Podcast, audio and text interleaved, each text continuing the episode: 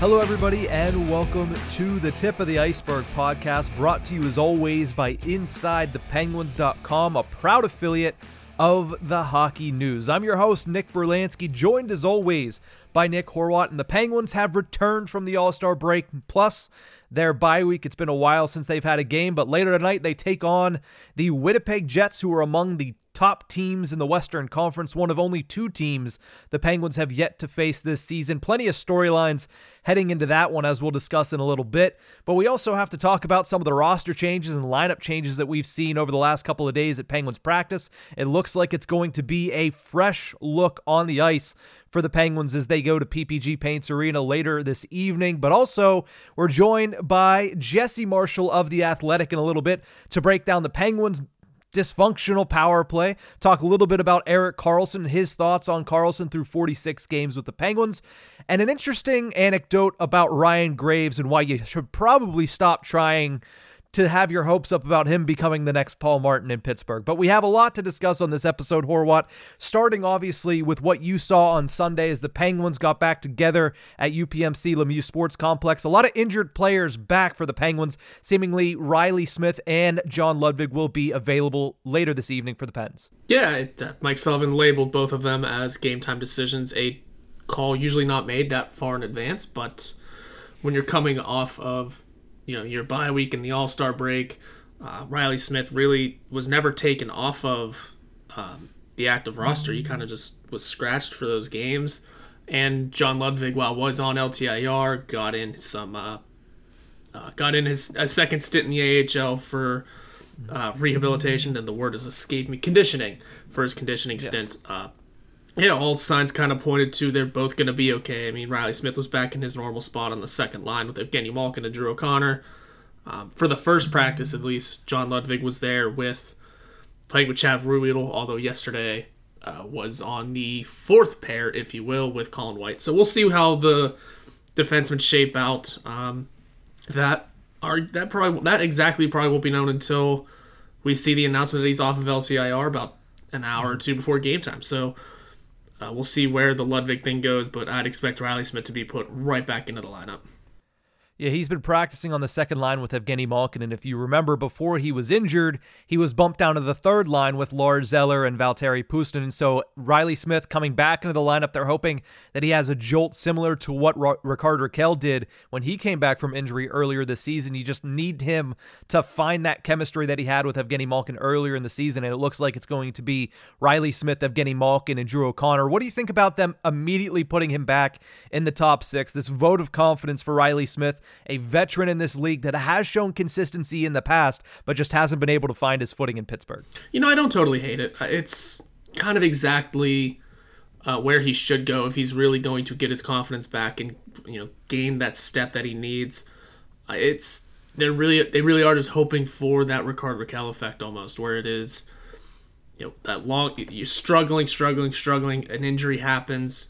Um, and then after some time off, some rest, and you're you know, watching the game for a little bit, uh, you get back in there, and maybe you don't score right away like Rakell didn't, but maybe a few goals come in, maybe a few assists pop in down the line a little bit. Penguins have a big week coming up uh, this week with three games in the next one, two, three, four, five days, uh, and you know those are all going to be huge, uh, important games. That if he's able, to, yeah, they're against West Coast teams, but if Riley Smith is able to kind of find some footing and produce along with Malkin and Drew O'Connor, it should be um, exactly where it needs to be, and they're looking for that uh, Rickard Rakell effect almost.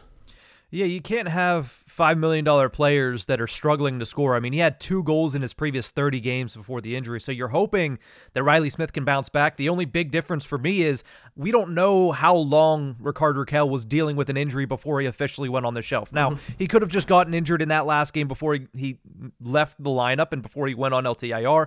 That's possible, but there was something that seemed off about Rickard Rakell just in general in his play in the last couple of games before heading over to LTIR. Whereas Riley Smith, it was clear and obvious when he got injured what the injury was, and it wasn't something that had affected him the previous handful of games. So that was just his play, and that was just what was happening for Riley Smith when it comes to his performance. So you're hoping that he bounces back, that he's able to reset mentally and reset physically now with that upper body injury and come back and be a very big contributor for the Penguins. And you mentioned that, yeah yes, these three games in five days, the Penguins do have two days off after this one tonight.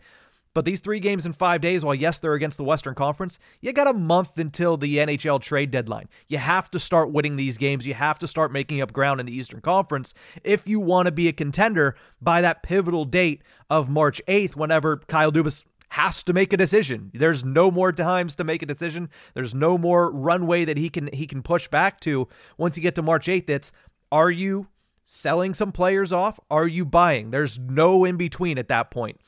So it's interesting that Riley Smith finds himself with one month until the deadline back in the top six. And he couldn't go back into the bottom six because there's another struggling top six winger that's down there in Rickard Rakell. He's been down there for a couple of games, obviously gets the All Star break, playing alongside Lars Eller, but now joined by somebody else on the right side. We'll see the Penguins debut tonight, or at least expected to see the Penguins debut tonight, of one Jesse Puljujärvi. Signs a two year contract over the weekend, $800,000 cap hit per season. Dubas had seen enough of Puljujärvi at the AHL level. Nine points, four goals, five assists in 13 games with Wilkes-Barre Scranton before inking his deal. A two year deal was something that makes sense, mm-hmm. I would say, but something that I don't think either of us had really mentioned when talking about the Puljujärvi discussion. No, it's I like it. I do like it a lot. Um, but I think because it feels, or at least for now, it still kind of feels like a like a reclamation almost, where he is just sort of coming in to prove he can still cut it in the NHL. Um, maybe we were all sort of expecting it to just be this tryout year, you know, or this tryout final, however many games we have left. Uh, that's sort of just what it felt like it was going to be. He's just going to come in. He's working his way back from double hip surgery. Still unclear exactly what the hip surgery was. I have not gone back to find the initial news reports. I just keep seeing both sorts of surgeries, but regardless, I'm just calling it hip surgery. Um, seeing him come back from that, it's it felt like this was supposed to just kind of be a uh, just a tryout period again, you know, past an actual tryout, but an actual NHL game time where rolling through to see what he can bring tryout. Mm-hmm. But with it being an extra year, um, there's stability there. There's confidence a from the front office, but also b in the player that he can not only perform this year, believe it's a one way, uh, but then into next year, be that useful, you know, bottom six option that might be able to slide into the top if you need it. Uh, he's got that confidence in him, and there's some stability there. You don't have to worry about immediately going into this off season with, okay, what do we do now? You know, that was a good 30 games or so, or however many it is. Now what do we do? So that's mm-hmm. that's sort of off the table. Yeah, Kyle Dubas has done a good job. I feel like trying to give him help give himself some options when it comes to the bottom six. He's gone out obviously and signed a handful of bottom six players throughout this season. We've seen Colin White get some time. We've seen um, Vinny Hinostroza get some time. Obviously, Jansen Harkins was brought in. He's gotten some time. He's on an expiring deal. But I think the big thing that you look at is that $800,000 with Jesse Yarvi getting that deal, you also have to look at somebody like Drew O'Connor who's playing for $925,000.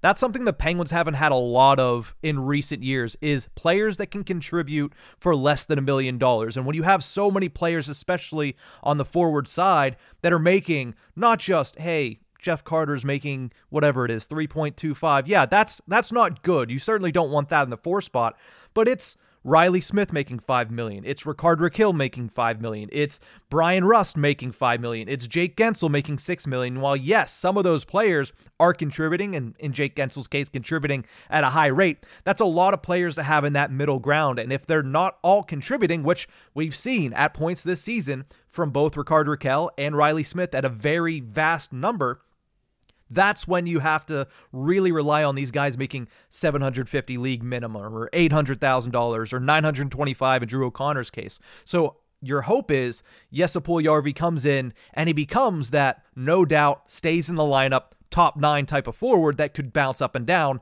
at that $800,000 cap hit. It could be a very big deal for next year. I like adding that second year because it's still very, very low risk at the end of the day, if he comes back and doesn't seem to be ready or doesn't seem to be the same that he was before the hip surgeries, then it's only $800,000. You can throw him on waivers, you can send him through waivers, or somebody might claim him. It's not that much money to where you're backing yourself in the corner. It's a maneuverable contract, and I like the fact that Kyle Dubas added this. Now, again, He hasn't played a single game at the NHL level with the Pittsburgh Penguins. How does this look in three months from now? That's a different question. But at $800,000, the risk is very low. And I like the fact that he tacked that other year on to give himself an option for a good depth piece mm-hmm. because that's still the ceiling for Jesse Yarvi. And that's been a problem for the Penguins of the past couple seasons is getting depth pieces consistently playing well in the bottom six. Yeah, all those you know fun lines that we drew up a few weeks ago. I mean, not only could they happen this year, but now with maybe a little more turnover happening in the offseason, who knows exactly what –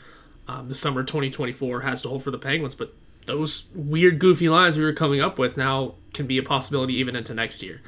Um, so maybe we the discussion of a pool Poulin centering Puljujarvi and Puustinen, as goofy as that sounds, that's something that you know maybe we see next year. Maybe it's um, an option you know down the line this year, probably not likely. So maybe there's something that can come from that next year.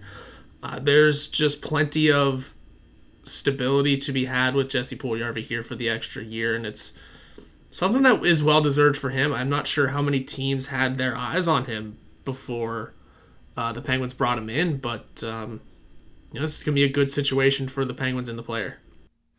Now he does take Valtteri Puustinen's spot. You mentioned Puustinen there. That's essentially what he did. He comes up, he plays in exactly that role. Puustinen was sent down before the NHL's All Star break and before the bye week to get a little bit more seasoning, to get some more games in.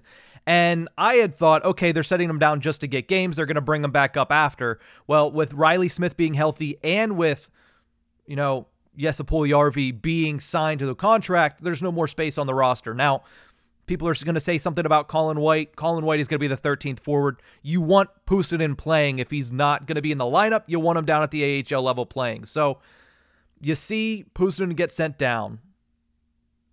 What have you thought of of his first stint at the NHL level this season? His first real stint at the NHL of his career.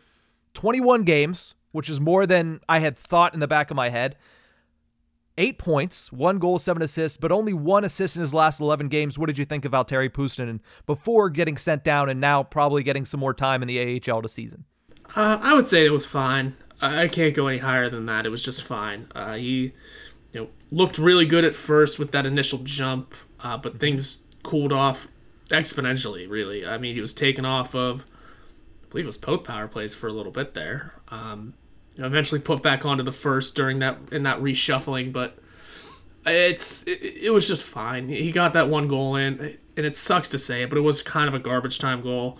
Um, you were already blowing out the Islanders. Uh, you know, if anything else, it was a very talented goal. It was a good goal scorer's goal that he uh, definitely needed to get under his belt. But um, with that being the main highlight so far, it's you know not much coming from it. The confidence, I don't want to say the confidence looked to seemed to dip toward the end of the run there, um, but something sort of evaporated and the mm-hmm. game sort of slowed down.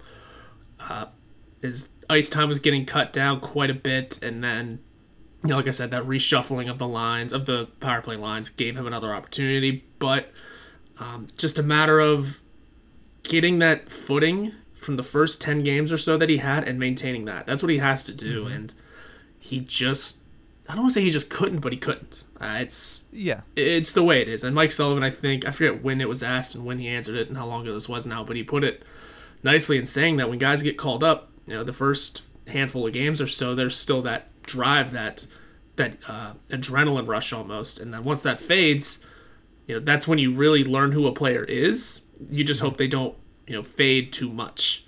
Uh, yeah. It just seemed like in this situation, he uh, Puustinen just faded just a bit too much for uh, Sullivan's liking. Now, here's the thing. I don't think he lost it just simply because he wasn't performing well. Right. I think he lost it because there was a guy in Jesse Yarvi who was performing very well at the AHL level, and a guy in Jesse Yarvi who also has a lot of NHL experience mm-hmm. and has performed well at the NHL level in his in his past. Whereas Puustinen, he's very young still. Yeah. Like this is his first cup of coffee at the National Hockey League level. But like you mentioned, it's exactly what we see every single year from Radim Zohorna. It is that first adrenaline rush of, hey, I'm back at the NHL level.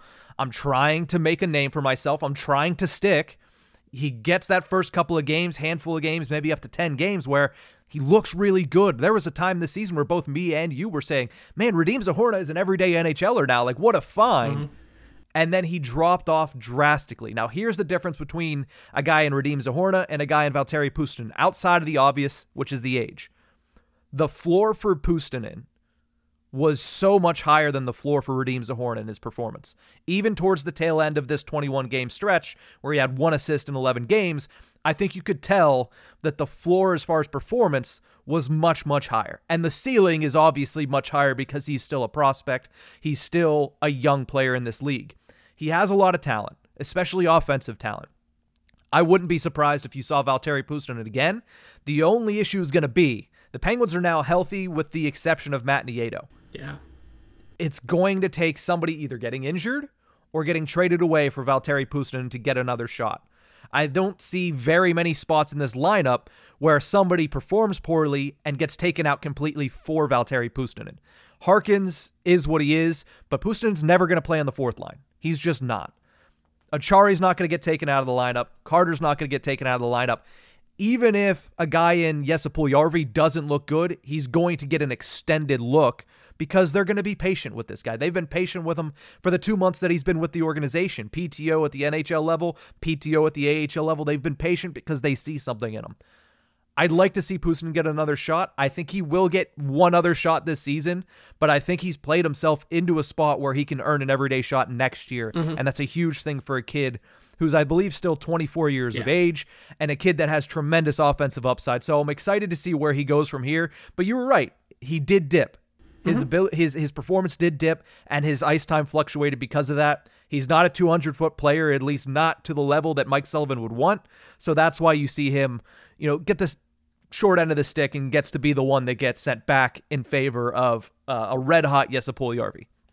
Next next training camp could be really interesting too. If it should be. with a player like Puustinen getting a much longer extended look, maybe with a guy like Sam and also being there, maybe maybe who knows what happens for the rest of the season. Maybe Sam Poulin's looking to continue a stretch in the NHL at that point. Um, there's still a lot of stones to be un- overturned here, and just you're right. Puljujarvi just comes into the Penguins organization with a longer and I don't want to say higher ceiling, but likely a higher ceiling uh, for uh, of, with NHL pedigree. Obviously, a former fourth overall pick as opposed to Pustin being a seventh. Um, Rounder. Yeah, yeah, That's where you're correct. Thank you for defining you're that good. one. I slipped you're that. good. But yeah, it's there's obviously a little bit more of a of a uh, intrigue for Puljujarvi, mm-hmm. whereas Pusin the the expectations aren't super high, but also the mm-hmm. ceiling is the ceiling already exceeds the expectations, so we know that yeah. there's a lot that can be had there. Um, just for the moment, I mean, the Penguins are in a spot of they need someone that can and they need players that can help produce now and help win games now. They're still looking yeah. for a playoff spot. There's still games out. They're lucky to have an oh my god amount of games in hand. By the way, they do. Yeah. Um, so the all of the cards are in their favor. They just need to take advantage of those games in hand because that's something that they struggled with a lot last year, and that's something that so far they've struggled with this year. So yeah. if they can get the more of the sure shot into the lineup, they yeah. will, and that's exactly what Puljujarvi is. And that is not a knock against Puustinen. It's just they need that. Oh, that need they need that more of a guaranteed. Mm-hmm. Yeah, at the end of the day, Valteri Valtteri Puustinen's a goal scorer that had one goal in 21 yeah. games. So you're going to bring in a, a, new face, a fresh look for for Jesse.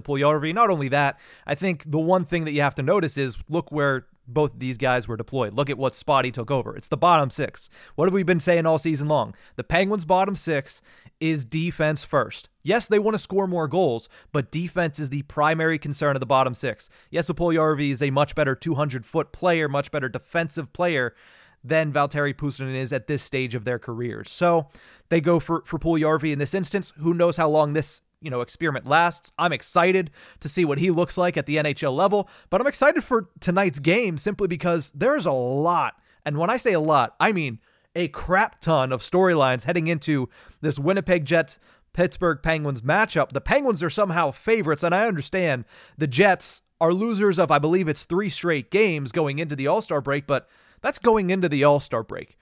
I don't think you can take red hot team versus, you know, ice cold team into effect when both teams have had like eight days off. Not to mention the fact the Winnipeg Jets are one of the better teams in the Western Conference. They get Sean Monahan during the All Star break, so he will be potentially making his Winnipeg Jets debut. On the Penguins side, there's even more storylines we already talked about. Jesse Yarvi returning to NHL action potentially tonight, but Jake Guentzel set to play in his 500th career game. It'll be nice to see some discourse around him that's not involving his contract or trade talks, but 500th NHL game for Jake Guentzel tonight. 800th NHL game as a coach for Mike Sullivan. That's combined between his short period of time in Boston and obviously his very long period of time with the Penguins. He is now the second longest tenured current head coach in the National Hockey League behind only Jon Cooper of the Tampa Bay Lightning, who I believe has two years on him on their current stretches. But you know, of all the storylines tonight, Horup, before we send it over to our interview with Jesse Marshall, which was absolutely phenomenal, what is the one thing you're most looking forward to seeing tonight? It's been a while since the Penguins have played a game. What's the one thing you're looking for tonight?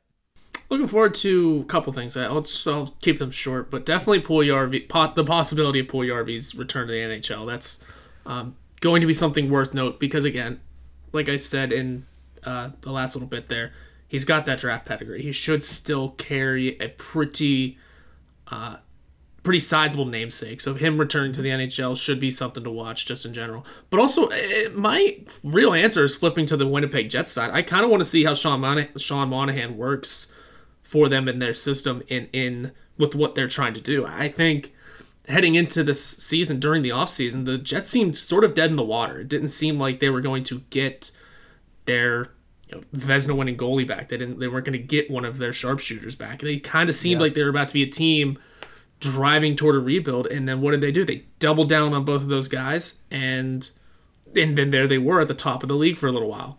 sure, things have cooled off a bit since, but um, is Monahan going to be that boost that puts them right back into that position? Uh, and Monahan, is anytime he's on the trade board, on a trade board, I consider what he could do with the Penguins lineup.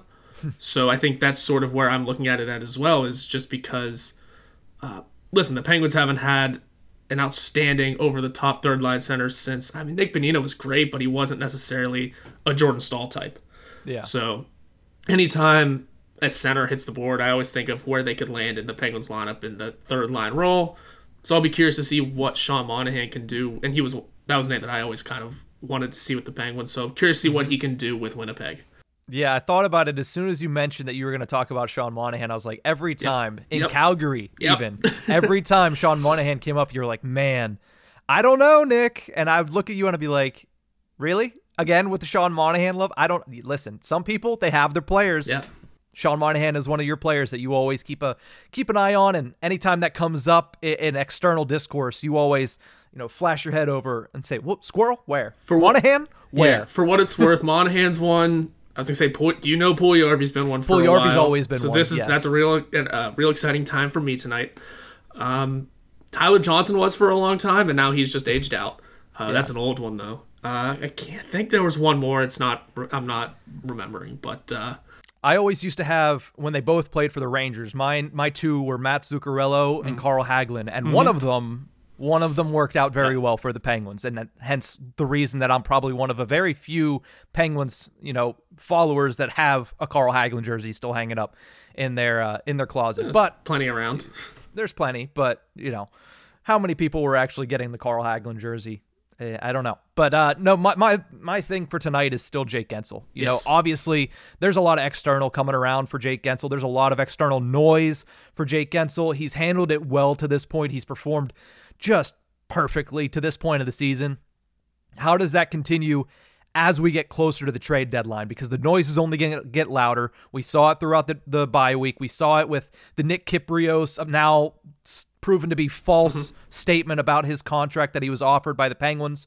Um, according to Josh Yohe, he hasn't been offered a contract by the Penguins yet. They've been talking, but he haven't offered anything as of yet. They're kind of just talking about the, the framework of a deal. So there's going to get a lot more noise. It's going to get a lot more noisy around Jake Guentzel. I'm interested to see how he handles that. And if he's able to say just business as he has been up to this point of the season, uh, something tells me he will. Something tells me he's going to continue to perform just simply because you know, that's what Jake Guentzel's done his entire career 499 games to this point. Uh, wouldn't be surprised if he goes out there and pots a goal or two in his 500th. But we're going to take a quick break. When we return, joined by Jesse Marshall of The Athletic, we talk about the power play, break down what that looks like, Erik Karlsson's performance through 46 games with the Penguins, and a Ryan Graves Paul Martin comparison that should probably stop happening. We'll have all of that with Jesse after this break.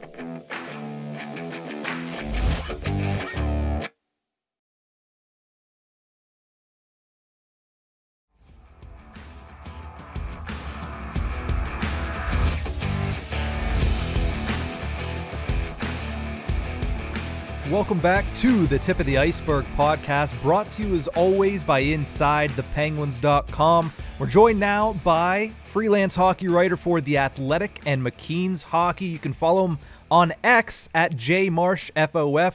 Jesse Marshall, welcome back to the show. Thanks for having me back, gentlemen. Good to be here as always. Very excited to have you back on. We obviously have plenty to talk about. The Penguins haven't you know, even though they haven't played in a week and a half, they've given us plenty to discuss and digest as the All Star break and the bye week goes on. But I think we have to start with everybody's favorite topic, and that is 100% the 31st ranked power play in the National Hockey League. I mean, you've been very outspoken about what you think some of the issues are pertaining to this man advantage unit. What do you think is the main issue in your eyes with this current scheme? Yeah, so I think so. If we think about like how how penalty kills have changed since like Mike Sullivan came into the league, they've gotten significantly more aggressive. Mm-hmm. Uh, you know, we hear the term like power kill thrown around all the time now, right? And penalty kills, you know, I think they're forechecking now as aggressive or even maybe more aggressive than they do at five on five. They're they're really decidedly trying to prevent zone entries, and we know the data around zone entries is rich, right? We know that zone entries with possession lead to a lot of scoring chances, especially on the power play. So they teams want to shut that down and they work on a timer. So when you get into the zone offensively, you're on the power play. The penalty kill generally will be waiting for a number of events to take place before they chill out. That's they count passes. They have a timer in their head.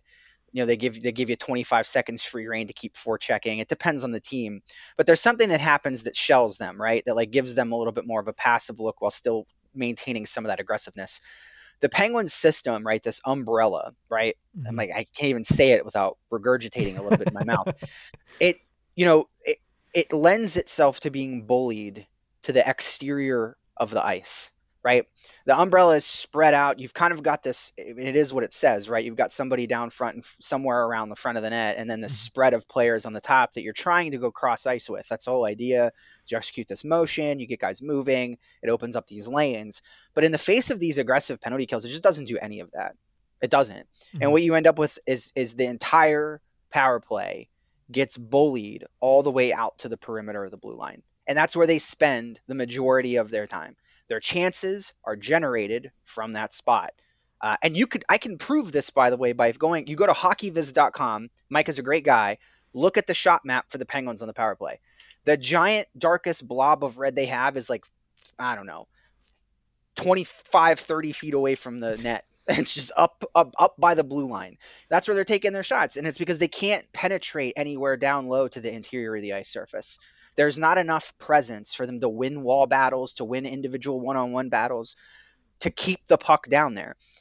My suggestion this whole time is go 2 1 2, right? 2 1 2. You put two guys on each post, divide the offensive zone in half, put somebody as a floater in the middle. That's quite obviously Jake Guentzel. You, I mean, the, the most elusive player possibly in the National Hockey League mm-hmm. in terms of scoring goals in traffic.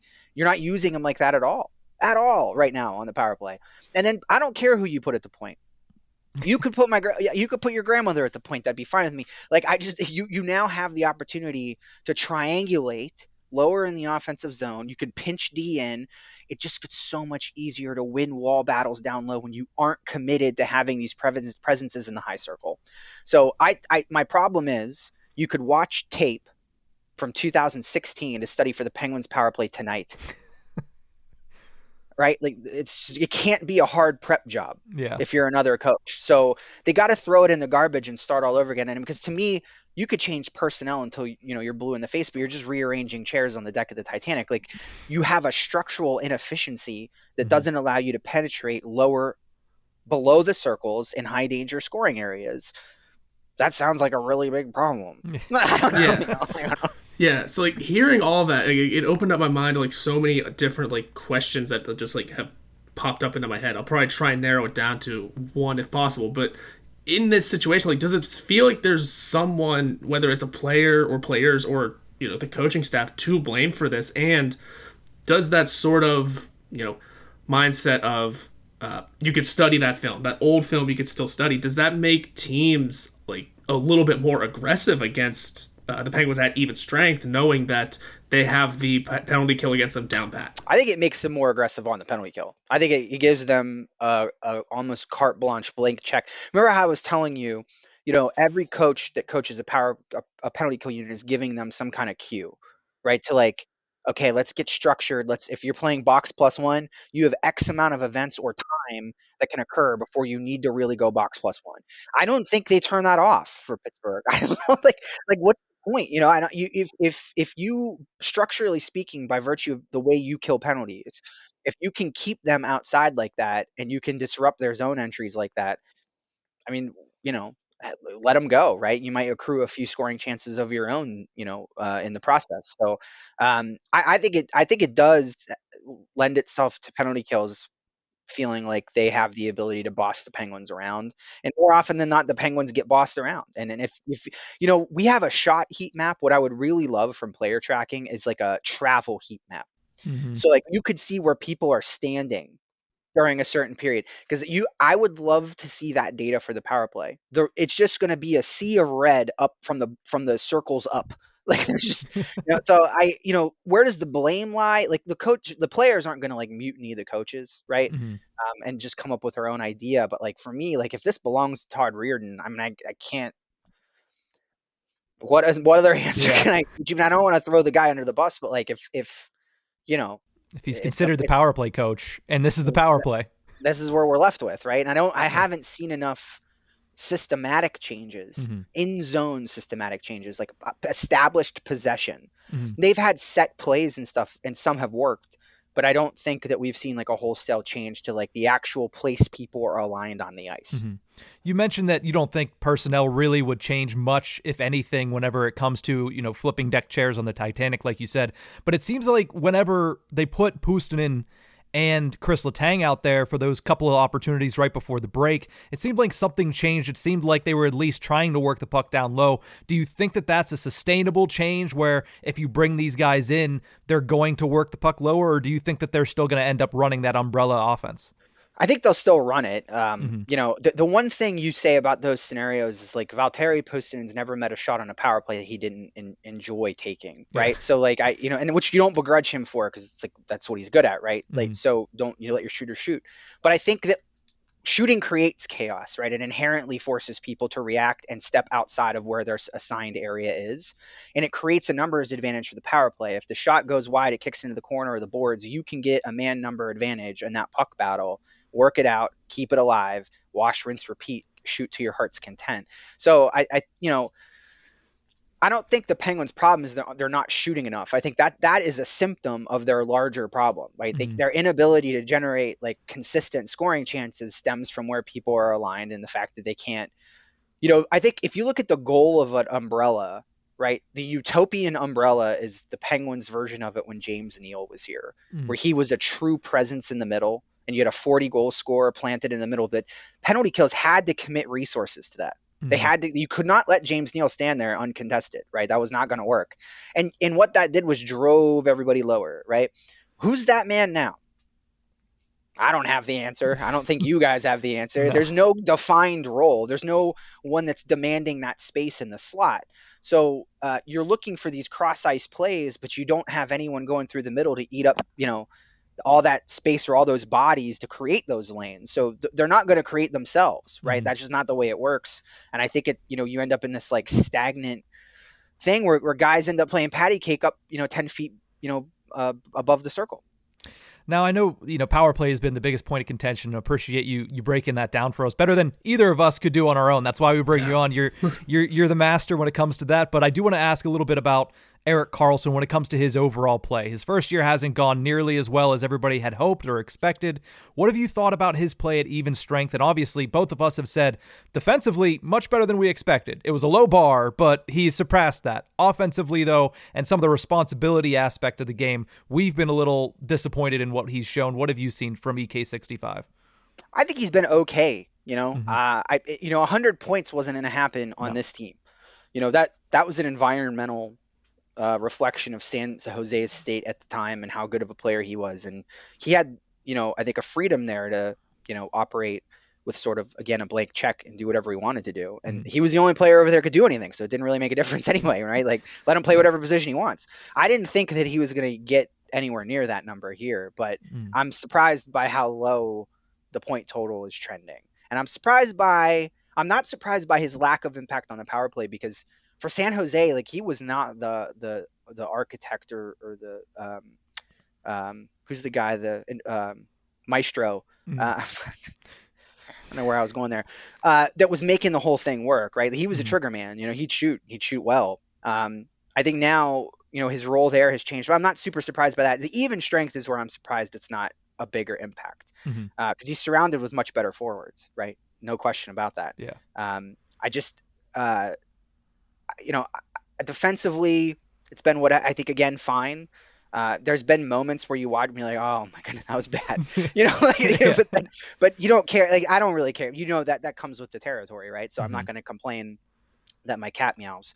So um, yeah, I, that's it. I think a lot of people are feeling left disappointed, but I think that's more of a reflection of, and this is not a shot at anyone, but if your expectation was like super high towards 100 points again, you're probably feeling kind of let down right now, right? Like mm-hmm. that's understandable, right? Um, I think I think at the end of the day, here's what I think.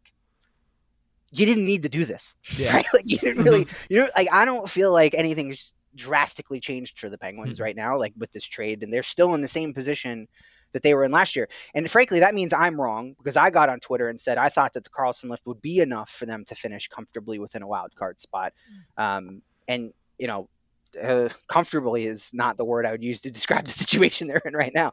So uh, I don't know. You know, um, it's just uh, it's one of those things that, uh, yeah, maybe yeah. I was, you know, maybe we were all a little bit, uh, a little bit chomping at the bit a little too hard here. Is is I think, but again, I want to be clear.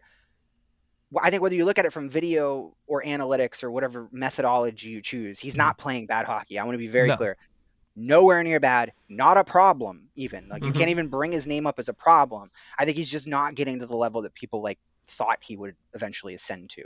And I think the other thing too is and we talked about it, we tried to separate it there obviously, but if the power play was going along at 18 yeah. 19% and not a drastically 13.1, I don't think people would be highlighting you know Erik Karlsson's play in total as much as they are. I really want to I want to ask you really quickly about his defense partner right now in Ryan Graves because I have never heard Paul Martin's name invoked more than I have this season. And that goes oh, yeah, back to when Paul Martin even played on the Penguins.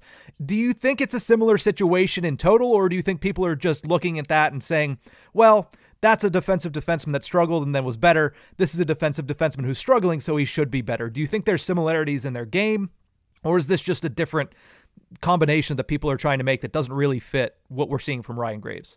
To grow to, to quote the great Cardinals coach Dennis Green, they are who we thought they were. Um, no, this is these aren't comparable situations at all to yeah. me. Paul Martin had this like extended run of high level of success, mm-hmm. right? Came here and then it went, and then it went right back up. Yeah. Right. Ryan Graves, this is just who he is. Like, you know, he wasn't he's never been at the level Paul Martin was when the Penguins got him, right? Yeah. Like, like I want to be very clear about that. Like, Paul Martin was much, much better of a defenseman. So, I, you know, I think that the problem is, is that in this environment, right, in this specific environment Ryan Graves is in right now, is mm-hmm. not good for him, right? Because he's no matter what, if he's in the top six, he's paired with a guy who is going to demand the puck, mm-hmm. control the breakout, and want to contribute offensively, which is all the things mm-hmm. Ryan Graves wants to do. That's mm-hmm. where he's at his most useful. So now his his role has become Marcus Pettersson. He cannot do that. Just can't. He I, I, I said this when he was signed. He's one of the least physical defensemen I've ever seen. And that's not necessarily a bad thing because you'd say the same thing about like Erik Karlsson, right? You'd say yeah. the same thing about a number of really talented defensemen. But think about that adjective, not physical, in relation to defensive defenseman role. Mhm. Do those two things go together? No. Like, no. So I think it's it's it's it sticks out like a sore thumb that when you put him in the third pairing, his numbers go up through the roof. He looks the best he's ever looked when you limit his minutes minutes and change his environment. You know, he's always been a guy who wants to get the puck across the blue line with possession and shoot it. Mhm. That is his best. That is where he is at his best. And if you can find that role for him, he will thrive, and he will put up numbers that put him around the like probably 75th percentile of defensemen overall in the NHL, and you'll take that every time. But that's not where he is now. The results reflect that that's not where he is now. And I think at times defensively, the way he plays the game and what he's looking to do and and and where his mind is has put him sometimes I think as a passenger in these odd man break situations, right? Like he's Mhm. not well suited to handle them, and I think that it, that's shown. So, um, it's not a good fit. It's not a good fit for who they have him paired with. Um, I think they've got to try to get his focus to be, you know, less on jumping the play, right? Be less involved on, on that direction, and and and you're going to have forward help. But work with the forward help. That's where your cue is, right? You need to be do, working off where the back check is and moving with the flow. That's all like coachable stuff, but you know, it's not what he's been doing for the last couple years. So I don't, I'm not surprised necessarily that, you know, these have been the results given the Mhm. environment he's in. Yeah, and a lot of that forward help that you're discussing has been Sidney Crosby, who's having one of those seasons that I don't think anyone was expecting, even at the age of 36. But um, one thing that's popped up a lot more recently is this discussion of, again, him not finishing his career in Pittsburgh.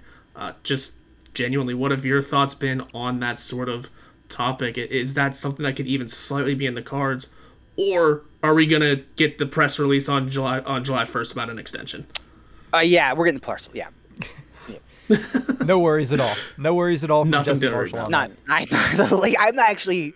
If you're asking for my percent concern level over that, Yeah. it is it is below 0.5. Yeah. I'm I'm and I you know I don't know maybe he could retire I don't know maybe shocks us all and walk, walks away from the game or something like that but like I would remind people the state of the Penguins like at both points of Lemieux's retirements and returns Mhm. they weren't competing for a Stanley Cup they just weren't like they were good Mhm. they were a playoff team they were a team that like got in and made some noise and almost went to the Stanley Cup final in 2000 but uh well, not almost. They went to the Eastern. I shouldn't say that. You lose in five, it's not almost. But like, the point I'm trying to make is, it's Yeah. like nobody had that speculation about him, Mm-mm. right? Like there was never the speculation of Mary's going to go play somewhere. Maybe there was, and I'm just too young to, or was too young to remember it. But I, I, I just, I, I think we're people are bored, man. I think that's all it is. And they, people really want Sidney Crosby to play on their hockey team because they're looking Yeah. at what he's doing at 36 years old, and they're thinking, I could do. If he could do that at 37, sign me up for 90 points. So, um, yeah, we're good. I don't think Mario Lemieux had a MVP caliber hometown friend either that's playing on a rival team like Nathan MacKinnon. But I mean that that helps the speculation. But Jesse, thank you so much for joining us. We appreciate you giving us some time here. Obviously, it's going to be a very interesting month as the trade deadline looms in about five weeks from today. But we appreciate you coming on the show, sharing your insight on the power play, and hopefully uh, some of these things that can get fixed. But appreciate you coming on and giving the time. Go Pioneers. Go Pioneers, yeah. Heck yeah.